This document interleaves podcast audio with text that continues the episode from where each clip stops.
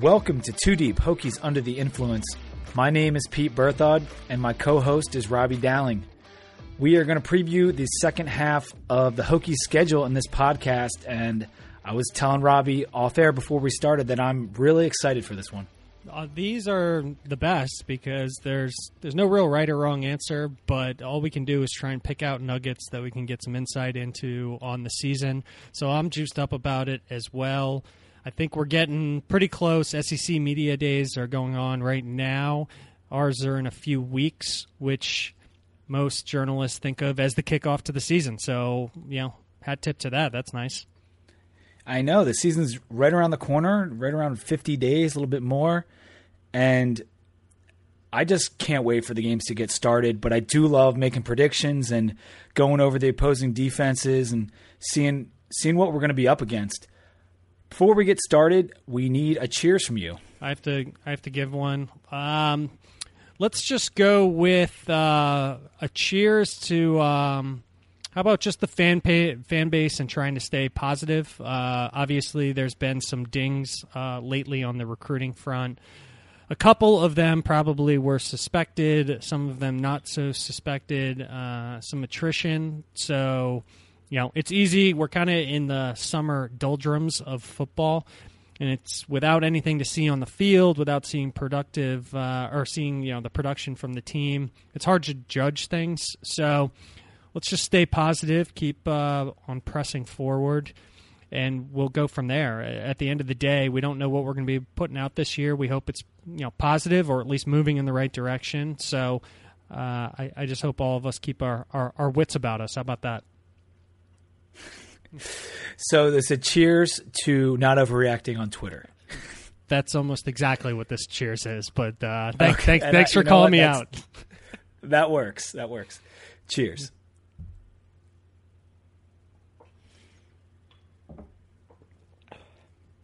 All right, we're going to start with our news and notes as we always do. And we'll start with a little bit of good news in that Adonis Alexander and Houshun Gaines, which were our two uh, two of our young studs from spring practice, were charged with marijuana possession right after the spring game. Their sentence ultimately came down to 24 hours of community service and basically a slap on the wrist. I would expect that they'll get a minor suspension from Fuente. Maybe they'll miss the entire Liberty game, maybe a half. But I would expect these guys to be back with the team and practicing and, and ready to go for the season. I agree. I think, you know, the SEC has set the precedent. I think, uh, I can't remember which team it was. Somebody just had, you know, four guys busted for marijuana, and SEC Media Days, they came out and said that uh, nobody was going to be uh, Auburn, I think it was, that nobody, Gus Malzahn said nobody was going to be suspended.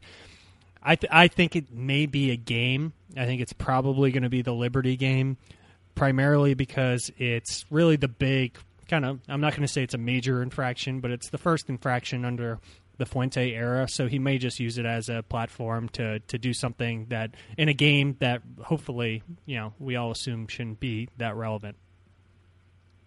Yeah, I would I would expect them to be playing in the Battle of Bristol as both of those guys, especially Alexander, will be a contributor. So, uh, anyway, we'll move on to the next item, and that's backup Mike linebacker Carson Lydon uh, has informed Tech that he's going to transfer. It's kind of a shame he was out of Florida, and I had a lot of high hopes for him at middle linebacker, and there was even talk last year with how Motuapuaka was playing that maybe he would overtake him at some point. But uh, he'll be gone, and I guess that's a bummer. We never really saw him play too much. Uh, just depletes a little bit of our depth at linebacker, a position that we're already not great at. It's very thin right there. You know, I, I think there's mixed thoughts on Moto in general. Uh, you know, he had some good games. Uh, obviously, everybody remembers the uh, the you know fumble that he picked up for a touchdown. So I don't know what this means. Our linebacker core, though, is thin as hell uh, right now and a little bit dangerous. So it's never great to lose somebody. But um, yeah, we'll see what happens, and best of luck to to him wherever he ends up going. Next item is the renovation to Merryman. The football facility is nearing completion, and they posted some Instagrams of the progress. The uh, I guess it was two days ago, on the 11th of July, and it looks awesome. That place is one of the original pieces to the expansion of our football facilities. Um, you know, I guess like a decade ago at this point, maybe longer. And now they're updating it, and in addition to those locker rooms they put in a few years ago, um, we our facilities have just really come together. And if they're not top 15, I definitely think they're top 25 in the country. Next item is uh, the recruiting thing, and you mentioned a little bit earlier. Uh, we had a good June. We had two commits on one of the football camp weekends. And then just recently, I felt like we had some momentum going after that. I even put out a tweet like, we're going to have to talk about this recruiting success on the next podcast. And then in July, our top recruit, Taiwan Garbett, uh, decommitted. Uh, he still says Tech is the front runner, which is kind of a, a weird thing to say if you're decommitting, but he nevertheless decommitted, and he was our only four star according to Rivals. Uh, depending on what ranking on 247 you look at, he was one of the only four stars there, too. So it's a loss. And we had uh, someone on Twitter, you know, send us a message saying, "Yeah, let's let's talk about recruiting and how the in-state recruits, you know, will we want them to stay home and and like the paint the state campaign and like just give us some commentary on that." And I guess it's kind of funny because when Tyron or Taiwan Garbett was had committed, he was saying he was going to get some of his uh, Virginia brothers to commit and this and that, and then he goes and decommits. So this whole paint the state and keeping these in-state recruits, you know, we thought we were making some headway there, and then you know we lose, you know, our best recruit for now. Uh, and it's let's. tough. I want you to comment on just the overreaction, maybe a little bit. And, it's it's not so much the overreaction because yeah, everybody knows that, and if you look at all the stats, recruiting absolutely does dictate what's going to end up happening. But I'll go back to what I originally said when Fuente got hired. He was not a, he was not a recruiting hire, and the fact is, go back and if you want to look at know, I usually look at 24 7. If you want to look at rivals, look at what he had in Memphis and it is a bunch of two and three stars. I think they had one four star during the time that he was recruiting at that you know at, at that place, and they knock off an Ole Miss school that beat Alabama, who by the way won the national championship.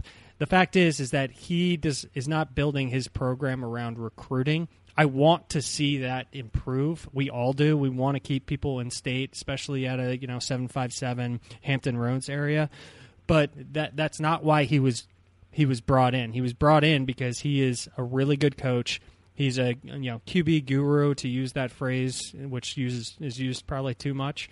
And the the fact is, wins on the field are what going to dictate our recruiting success. Right now, people see us as a seven and five team, and top recruits, better or for worse, don't usually go to seven and five teams if they have an opportunity to go somewhere else that aren't blue bloods, right? Eh, Michigan can go seven and five, and they can still pull in top recruits because they've been playing high level football for you know two times, three times as long as we have. So it's just you know let's wait and see what happens on the field.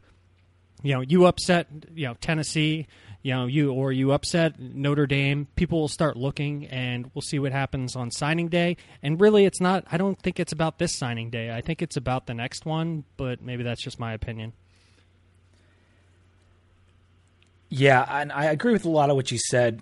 We're going to have to see some results on the field before we really see our recruiting swing. I know there have been some hotshot guys that go to certain schools, and all of a sudden their recruiting classes like vault into the top 10 or top 5 and usually there's some shady crap going on when that kind of stuff happens uh, i.e. Hugh Freeze but going right after ultimately we have we have to be a little bit patient um, and and just in the sense that let's wait until December. Let's wait until January. Let's wait until at least signing day before the Twitter rants get started. Like I even had a little bit of my own on signing day, but at least signing day was over let's wait until we get a few games under our belt. Maybe you know, and we'll see what Fuente's made of when he can show, hey, like I can do it at, at this level too, Power Five school, and like you were saying before, his development of talent is unquestioned, and his ability to, to recruit in a competitive area that is going up against all SEC schools in a state that's not rich with talent in Memphis, Tennessee, and he still managed to win. And it took a little bit of time, but he managed to win with much less talented players. Let's let him win here and let's go from there. We preached pa- patience going into this. We didn't want to be that school that overreacted, so let's just, you know, hopefully not be that school that overreacts, especially eh, on on recruiting when we haven't snapped a a football yet. And that will close the recruiting section of this podcast. Last note, uh, I just thought this stuff's kind of fun. There's a lot of preseason magazines out there. And if you look all across them, uh, I've seen us as high as 29 in Athlon Sports. I've seen us as low as 43, according to Phil Steele. And if you look at the composite, we're coming in right around number 35, 36. Uh, if you were to put them all together, I tweeted out a link to a website that compiles them, and they have us right about neck and neck with Pitt, finishing third in the ACC Coastal. Uh, they had um, UNC and Miami in that order as one and two. Uh, the magazines do. So that's just some fun stuff, and I think, you know, we doing this podcast are a little bit more bullish because we're we're fans when it really comes right down to it. But I don't think I think we're better than the 40th best team in the country. I really do. I think we'll finish the season out that way. And I guess we'll get to that when we talk about our records towards the end of this podcast. Do you want to do uh, would you want to preview our next game, which is Miami first? do you want to take a break real quick? Why don't we uh, why don't we hop right into it? All right, let's do it. We're going to start with game 7, which is Miami. It's on Thursday night in Blacksburg. October 20th, Miami finished last season at 8 and 5 and they were 5 and 3 in the ACC. They're returning 16 starters, 10 on offense including quarterback Brad Kaaya and only 6 starters on defense. Athlon has them at number 27, Phil Steele has them at 19th, and uh, you know they they've got a lot of potential. Mark Richt is the new head coach, and that's really the big storyline. He's also going to be taking over the offensive coordinator duties uh, for the first time since 07, when I think he did it back with Georgia. So it, it's going to be really interesting for Miami this year. They've consistently underachieved with, with their talent uh, uh, under Al Golden. At least I think most people would say that. Uh, so it'll be interesting to see if Mark Richt can get more out of that talent than Golden was if you haven't heard, Mark Richt is returning to his alma mater, which has become the running the running joke of you know the the off season and what's about to you know become uh, preseason. It and you know, I hats off to him. They they got back a guy that one is I thought was a really good coach, and I I really thought that he he he shouldn't have been let go. And then two, he's heading back to a place that um, he obviously has a lot of ties into. I think he's going to be wildly successful there. That's just my guess with the talent that they have, especially since he's been chomping at the bit to kind of you know take get back into you know the offensive coordinator role to get back into actual you know scheming versus you know head coaching which uh, involves a lot of other things um, he's going to have a lot on his plate quite honestly I think this game to get into it is going to get a ton of attention. Um, hope, assuming that the season starts off the way that we think it is going to for both teams. Um, yeah, it's a Thursday night game. It's in Blacksburg. You have two brand new coaches, Mark Richt, Justin Fuente. I think it's going to be pretty amazing and a lot of energy there. It looks like Miami will be coming in my guess, if they perform the way they should, and with Brad Kaaya, I think they will. With one loss at FSU, who is you know that team is stacked, potentially two, depending on what happens the week before at UNC. I actually hope that they beat UNC uh, coming into Blacksburg. I don't want them coming off of a rebound, but in any case, this could be a top 25 team coming into Blacksburg uh, at this stage in the season. And both teams will be coming off a short week because it's a Thursday night game. Ours will be coming off of Syracuse, um, which is, I think, a little bit more beneficial for us, uh, even though the Carrier Dome has always had its own fun. So I think it's going to be a very interesting matchup. Yeah, you know, there's a couple of schools of thoughts on Richt and that he was never able to break through with Georgia. And the other side of it is he was so close against Alabama in that SEC championship game a few years ago. And they lost like right at the end. And if he had won, that's the year Alabama decimated Notre Dame. And so if they win that game versus Bama, they're probably national champs, and he is still at Georgia. It's uh, it's going to be really interesting to see what he can do. And he's so lucky to have Brad Kaaya. I mean, Kaaya's numbers aren't really overwhelming. You know, 3,000 yards ish, uh, 61% completion, 16 TDs, five picks. But he's pretty much the second best quarterback in the ACC behind Watson. And I was looking at Sports Illustrated. Uh, they have him uh, projected as the number one pick in the 2017 NFL draft right now and uh, over Watson. I, I just I'm kind of blown away. I know he's a very very good quarterback and um, maybe not getting the best coaching with Al Golden, but uh, I don't want to say Kaaya's overhyped because he is really really good. But Richt is lucky to have him as well. It, it's uh, to me, it's more about these running backs that they have. Yeah. I agree, and and just to finish up the thought on Brad Kaaya, and I'll I'll jump ahead a little bit, which we'll hit in a second. Is he put up those stats against an with a an abysmal offensive line. Their offensive line was terrible. So that's another thing to keep in mind. You know, those are pretty good stats when when you're struggling that bad um, at at the O line position. But you're right on on the running back position. Duke Johnson is gone. Thank goodness. Uh, obviously, we don't want to rehash the damage that he's uh, he's done to a lot of teams, including uh, the Hokies.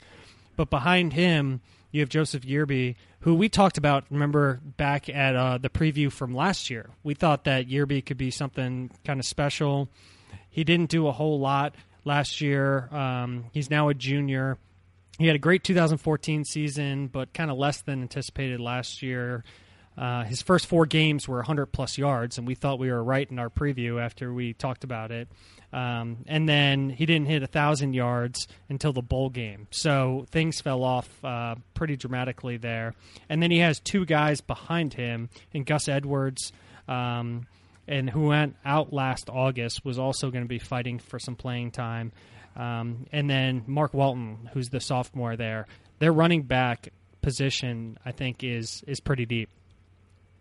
Yeah, I think you're being a little too hard on Yearby and the fact that he did still have a thousand yards despite Mark Walton kind of coming out of nowhere and and running for nearly 500. Um, he didn't have the average that Yearby did either, with Yearby hitting 4.9 yards per carry. Um, and Yearby's also kind of a threat out of the backfield. You know, 23 receptions, 273 yards. So I still like him a lot, and it, it is. I do understand the fact that 13 games, 1,000 yards. It's not overly impressive, but college football, that's still a benchmark, and Yearby hit it. Uh, I'll be interested to see what Gus Edwards can do now that he's back, and you mentioned him. Last year, we struggled to cover their wideouts. It was brutal, and they had the biggest set of wide receivers, so athletic. It was it was daunting to see them on the field. They lost uh, Waters and they lost Scott to the NFL, but they still have Stacy Coley, and he probably could have left if he wanted to. Uh, maybe his size kept him from that. He's 6'1", 187. But he had almost 700 yards last year and four touchdowns. And that was only on eight starts. So, I mean, that's pretty impressive. That was only eight starts that he had there. So, yeah. True, yeah, and he's he's. I mean, I'm saying he's he's mega talented. He he might have been able to leave. I'm not sure if he would have been drafted or not, but Another guy to watch from the wide receiving corps is Lawrence Cager, and that's someone that Aaron Moorehead was going after when he was with us. Uh, he's 6'5", 215, only a sophomore. He had a couple couple uh, plays last year, but he was a stud recruit, and I think he could have a big breakout year for the Hurricanes. Um, so between Coley and him and their tight end, David, I'm going to mess this up. Good luck. Njoku? Yeah, no coup. I'm just going to go with that. 360 yards, one TD as a true freshman last year. And they have a, a couple other good tight ends. Miami always seems to have good tight end talent. They've got weapons offensively to Kai to work with. If that offensive line, which only gave them the 117th ranked rush offense last year, could improve to make some space for those running backs and protect him, they could be very dangerous on offense. Uh, I the offensive line is weird because uh, Phil Steele ranked their offensive line as the 16th best uh, in terms of returning starts coming back, but in the spring they gave up a ton of sacks. So it's I don't really know what to expect from this offensive line. I'm not sure anyone does. They return. It says yeah, it's supposed to be four starters, give or take. I think there's going to be some improvement there on the offensive line. Any improvement it would be good because Brad Kaaya almost had his head ripped off about 30 times uh, last year. He spent more time on his well, we're not going to go there uh, on his back. Then um, he, I think they'll have some improvement there, and even marginal improvement with their running backs should be good. I think their offense is going to be pretty potent. I don't think it's indefensible, but I think it's I think it's going to be pretty strong with the talent they have coming back. And the interesting part at wide receiver is Richt keeps saying, and he said it all off season, is that they lack this, you know, the top end speed talent. Uh, so I think we may see some freshmen taking the field uh, for Miami on that side of the ball just to get some speed out there. It's kind of an interesting take that he keeps harping on. Maybe he's just positioning and trying to play it down, but he keeps talking about how they, you know they don't have they don't have a lot of speed out there right now. So we might see some young guys come up that uh, you know names you haven't heard before. All right, let's move over to the defense. Uh, they got a new defensive coordinator, um, Manny Diaz, and he's probably most infamous from his early firing at Texas a couple years ago when they really started to go down the down the crapper. And then uh, he's bringing in a 4 3 defense. Uh, they were a 3 4 before that with Golden. And they've got a couple solid defensive linemen in uh, Al Quadin Muhammad. He has definitely some NFL potential, as well as defensive end Chad Thomas. Uh, Courtel Jenkins, Jenkins at defensive tackles, solid player. You know, it's going to be interesting to see what that defensive line does. They brought in the Missouri defensive line coach. And if you looked at what Missouri's put in the draft over the last couple years, you know they've always had solid defensive lines. So I think that's a really good hire. And that's probably gonna be their their their strongest position on the defense. Uh, at linebacker, they've got Jermaine Grace. I don't know if you saw any other guys. I think they need some guys to step up there. I think the most it's actually interesting. Manny Diaz's name during the coaching kind of um, you know carousel when people were trying to figure out who's going to end up at Miami. Uh, Manny Diaz's name came up as a head coach at Miami. He he is the current defensive coordinator there. Obviously, he got hired into there. He was a um, a politician in in Miami. He served as mayor in Miami. Um, he was a you know he came from Cuba originally, but he has a lot of ties to that area, including the school. Um, and a lot of people were saying that because my Miami is strapped on cash, that he might be you know a candidate as almost a bridge candidate to come in as head coach, and then he comes in um, at, at this position. So I think I think that's actually an interesting storyline. Obviously, if you're ready to be a you know head head head coach, and most people think that you you have the talent there, then yeah, that's that's kind of interesting. the The backfield for their Miami was decent last year, but they lost a couple starters. I think that Rayshawn Jenkins, you know, Corn Elder at cornerback are names to watch um, that we might have to deal with. Um, other than that, I, I don't see this defense as something you know that that really concerns me. Not nearly as much as the offense. Um, so I agree with your assessment. I think um, I think that could dictate a lot of games this year for them. The one thing about the defense and Manny Diaz also is that it's going to be aggressive. Now, I, I also think the offense will be ahead of their defense, but they will be aggressive. He likes to blitz, uh, so we'll see pressure and yeah. I don't know. It's not something something about Miami. It's like historically they've always they're aggressive offensively and defensively, and that's something they've been missing. Maybe Diaz brings that back. Yeah, on the defensive side of the ball. Yeah, they were under a three-four under Golden Rule, as I'm going to call it Right. from this point forward, uh, and now they're moving back to a four-three. So I would, you know, I would suspect that we'll see a little bit more pressure up on the line, and it'll it'll probably be something more accustomed to what you think of when you see Miami defense than than you would, you know, when when Al Golden was there.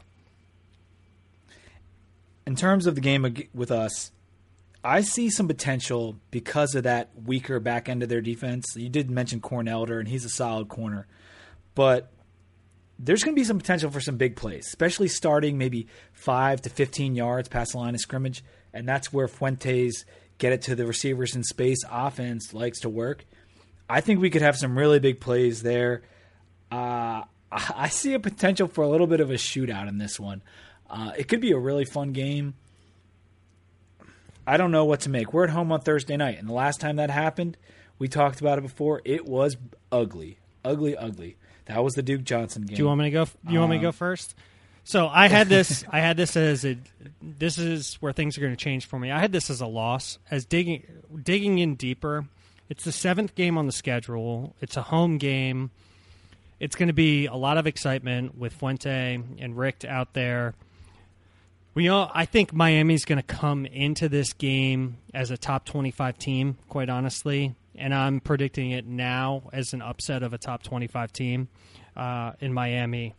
You know, they're weakest at really what I think of, assuming that we can figure out quarterback at our strongest position, which is um, really our pat, you know, our offense versus their defense. I think can do a lot. I think Fuente's offensive scheme could cause a lot of damage for them. It's going to be a shootout. I 100% agree with that. So I think with you know six games under his belt, I think Fuente is going to put together, if if not, it may not be humming by this point, but a functional offense. Uh, and I think Bud Foster can put something together to get this win, which will be an important one, given how much um, you know how much you know viewership it's going to get to to take us you know to to a win here. That, that would put us on my record at five at two. Yeah, I I'd like to call it a win. Thursday night at home. At that point, the offense will have sunk in for some of our like our offensive players that are getting used to Fuente's system. I it's just really tough after that last one we saw, but I'd like to call it a win at this point. Miami is a favorite to win the Coastal. They might not be number one according to a lot of the magazines, but I think in Vegas they are number one in terms of the odds to win the Coastal. People really like this Mark Richt fit with Brad Kaaya. Uh, I think the defense has a lot of question marks, and I think we'll be able to score on them. And at home, I'll take us, and I'll call it a win for right now. Let's move on to Pitt. Unless you have any final words, No, let's move on. I Pitt. agree. All right. This one, as I dug deeper and deeper into Pitt, I got more and more scared. And That makes two of us. I'm always I'm always scared against Pitt, but I'm telling you, this season they might they might really be pretty good. They were eight and five last year, six and two in the ACC. They've returned 15 starters, and Athlon has them as the 38th ranked team. Phil Steele has them as the 35th ranked team. This game is also on Thursday night, but it's at Heinz Field, a place where the Hokies have never won. In fact, we haven't won in Pittsburgh since Michael Vick was on the team in 1999. So, not that we've played them every, other year, but we've played them a bunch, and we haven't won in Pitt in, in quite some time. They won eight games last year, and that was the first time since 2010 they won that many games. And their losses, if you look at their losses, it was Iowa, UNC, Notre Dame, Navy. All four of those teams are ranked in the top 25 at the end of the year. Yep. And Miami, which was the only questionable loss. And Miami was obviously a pretty okay team. Uh, that was 52 wins combined from those five, te- five teams they've lost to. And like I said, four were in the top 25.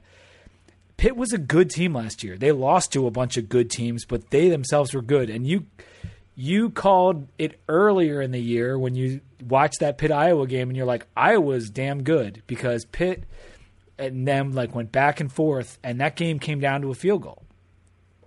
I think we, yeah. Let's not preview it too much, but we could be in big trouble in this game. So I think to take a step back, I think Pitt and you know potentially Virginia Tech are why people are overlooking. Everybody's kind of high on Miami all of a sudden. You know, people are going to be high on UNC because of what they they did last year. I think you could have four teams in the Coastal that are performing very very well um, and could see some serious upsets against other teams this year. And Pitt, which people are you know, they're kind of most people are putting us and Pitt in kind of the same range, you know, up or down a little bit. And Pitt's returning a lot. The question, you know, we all are going to have is James Conner, which shout out to him for everything, you know, he's been through and what he's returning with. I think the most important thing that he's returning with is that MCL injury and if that's going to be okay, but I think you know, this game it could be it could be a, a battle. So, let's get into it. Yeah, and and you're right. I'll start with James Conner since you just mentioned him. That is the biggest story surrounding Pitt. I mean, Narduzzi's a big story, new offensive coordinator, kind of high expectations, higher expectations than Pitt had in quite a while, um, since the middle of the Dave Wannstedt days.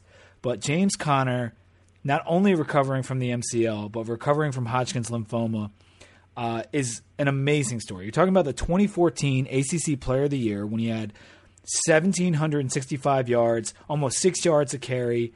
He he was a beast. He he is a beast. The fact that and I've been watching, I'm sure you've seen him. There's been a bunch of stories and podcasts on him as well as highlights of him practicing in spring practice with, you know, uh, a mask on his face because he's going through chemo treatments and his immune system is more susceptible.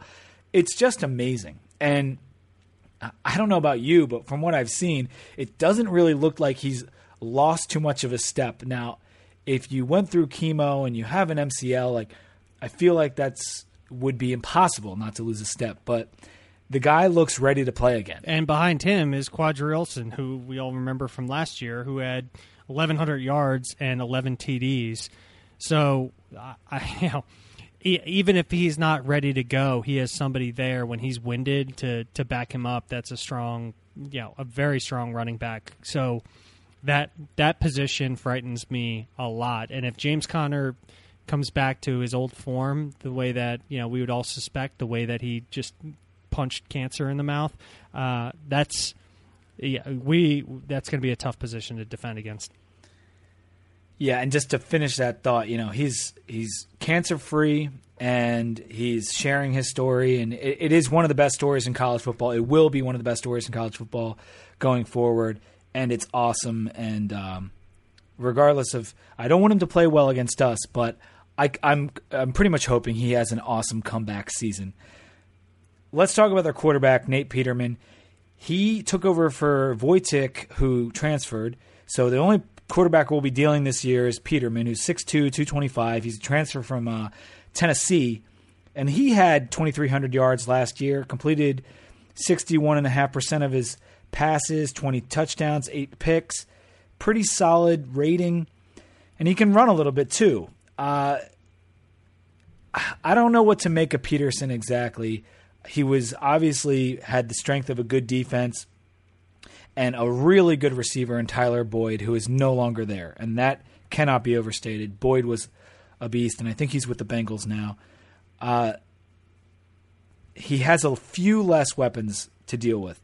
Um, I'm not sure which one will be the best. Maybe you can shed some light on it for me. But Peterman is a he. He seems like a pretty okay quarterback. I just I oh I think he might be just as good as Tyler Boyd was making him though. Yeah, I I agree with that. I think he's he's good, right? He's he's not great, and he's he's not as good as a lot of the quarterbacks that we've you know kind of talked about on this list. So I think he's good, but you have Conner coming up behind him.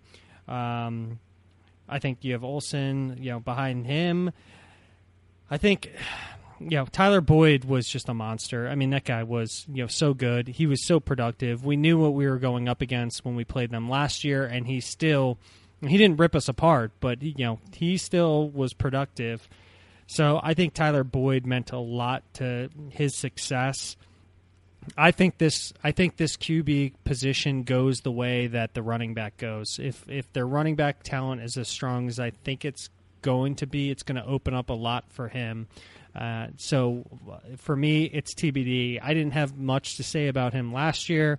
I don't really have much to say about him this year in that you know he protected the football. He only he had eight interceptions, not great, but he had 20 TDs.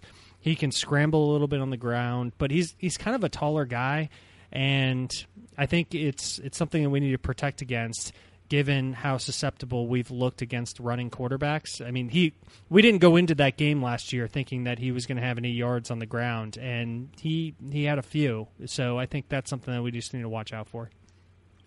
Yeah, the the running the running game uh, thing you pointed out is true. They have eight of their top ten offensive linemen back, as well as the two guys we've already mentioned at running back. So they're going to be able to move the ball on the ground. They've got Dante Dantes or Dante Ford at wide receiver. He was kind of a big play guy last year. Had 500 yards and only two touchdowns, but had a nice average. And then their tight end Scott Orndorff, you know, he had five touchdowns. Definitely a red zone threat. And if that running game is opening it up, it's going to make it a lot easier on Peterman and that passing game. They, I think their their offense will be good, but it's going to be a ground based offense. That's 100% right. They also lost JP Holtz, which is their tight end, who was a pretty productive guy. So I, I'm not worried about their pass game unless their run game is hum, humming on all cylinders, and then that's going to open things up a lot, even for halfway decent QB play and halfway decent, you know, wide receiver play. I haven't decided if this is an advantage or a disadvantage, but their new offensive coordinator, Matt Canada, is from NC State, a team we beat and maybe had our best defensive game again, one of the best defensive performances over the night against uh, their quarterback, who I'm blanking on the name right now. And just overall, it was it was a very good game by Tech. So that's going to be interesting. I don't know if that will be an advantage or a disadvantage for Pitt, but they do have a new offensive coordinator. Moving on to the defense. I can't start without mentioning last year's performance Pitt put on in Blacksburg, which was our lowest output of the season 100 yards of offense, 100 even, and they had seven sacks on Brenden Motley. It was a brutal day. It poured down rain before the game and most of the first quarter. It was just an ugly, ugly day for the Hokies, and we lost 17 to 13. But their defense was the key to that game, and, and the key to that defense is their head coach Pat Narduzzi. Right. he, like Manny Diaz, is aggressive. That's. I mean, they have. You know, I'm, I, I, it's hard to compare the two, but they have Bud Foster as their head coach, right? Uh, their defensive scheme is always going to be strong. That's why he got brought in. That's going to be always going to be a problem, regardless of what you see in talent. Whether you see two stars, three stars, four stars, returning starters, they're always going to put together a scheme that's tough. They were 16th in sacks per game last year, no doubt helped out by the seven they got on us. But their best player on defense is probably sophomore Jordan Whitehead. He's their strong safety. He had 108 tackles last year, 74 solo tackles, which is a crazy amount. And he was ACC Defensive Rookie of the Year. They also had the ACC Offensive Rookie of the Year in Ollison, who you mentioned earlier. Uh, they don't they don't send him after the quarterback that much, but I would liken him to Jeremy Cash. And he, he rushed the quarterback a little bit more. But if you remember Jeremy Cash from Duke, that's kind of what Whitehead is like. He's all over the map. They'll play him at different positions, use him in different ways. He's a very dynamic player. Uh, as far as their front seven, what do you see anything that stands out to you? I, you know, I think I'm more yeah, on the line they have the six-year senior Ejuan Price, who's coming back. Who I think is a defense. Yeah, he's probably going to be a difference maker at defensive end. They lose a pair of their defensive tackles, which is going to be a problem. Um, but overall, you know, I think they're going to be halfway decent on on the on the front seven at linebacker. I think that's going to be another decent position for them. They lose Grigsby, who was a monster, and we previewed last year going into um, into the season previews and into that game. He put in like a, a, show against Navy in the Military Bowl and just destroyed people. And I think they get you know senior Matt Galambagos. He's a back that's really the leader. He's kind of the core of this whole defensive unit. He's coming back. He was kind of the core last year as well, um, but was a little bit overshadowed, uh, I think, by Grigsby. I think that their you know their front seven should be good, but I don't see anything in here that really kind of scares me other than Narduzzi's scheme, quite honestly. Yeah, I want to mention uh, Avonte Maddox in the back. Uh, he plays DB, and he had three interceptions last year, including a pick six. Uh, they need to improve overall in the back end, create more turnovers. They were 97th nationally in turnovers. So those DBs and and just forcing fumbles and stuff, they're going to have to step their game up. Special teams wise, they've got a solid kicker and punter. They still have Chris Blewitt, which is probably the worst possible name for a kicker I've ever heard. Uh, and they have some somewhat dangerous return men. Overall, they've got a tough schedule. Did you get a chance to look at their schedule? I looked at a little bit. I, I the only thing I, I, was looking at more recent, which is this is the you know second Thursday night game in a row for us, which is you know kind of uh, interesting. I think it's going to be a knife fight. I think it's in Heinz Field. Narduzzi entering his second year. I mean, I, that's one thing that we all need to keep in mind is you know this is not a veteran coach at this school that this is kind of you know interesting i think you know the the biggest point of this game is that they're going to be selling beer at at, at heinz state heinz field this year and um, you know i think they'll have a middle of the pack defense i think narduzzi swings this game and i think pitt takes us down honestly um, as sad as this is to say, uh, third our third time in a row. I think they're going to win again. Just given what Narduzzi can do and their running back talent. Well, I'll say this, uh, just referencing what I, uh, the schedule. They play Penn State. They play at Oklahoma State. They play at UNC. They play at Clemson and at Miami. in addition to playing the Virginia Tech Hokies, but they get them at Heinz Field that's a tough schedule, and a handful of those games are before we play them. They could be a little worn down, but overall, I'll say they will be good running the football and defending the run. And uh, dare I say, they may even be elite at both. Uh, I think without help from the passing game, we'll be able to stack the box against them. It really depends on how good Peterson is, but they'll be susceptible to big plays downfield, something that if we get good quarterback play from Evans and or Motley, uh, Isaiah Ford could have a really good game against them. Peterson's really the key for them in terms of having a great season or just an okay one because they're going to be able to run the football. If they can pass the football too, and they beat Oklahoma State and they beat UNC and they beat maybe Clemson on the road, like this could be an amazing season for them.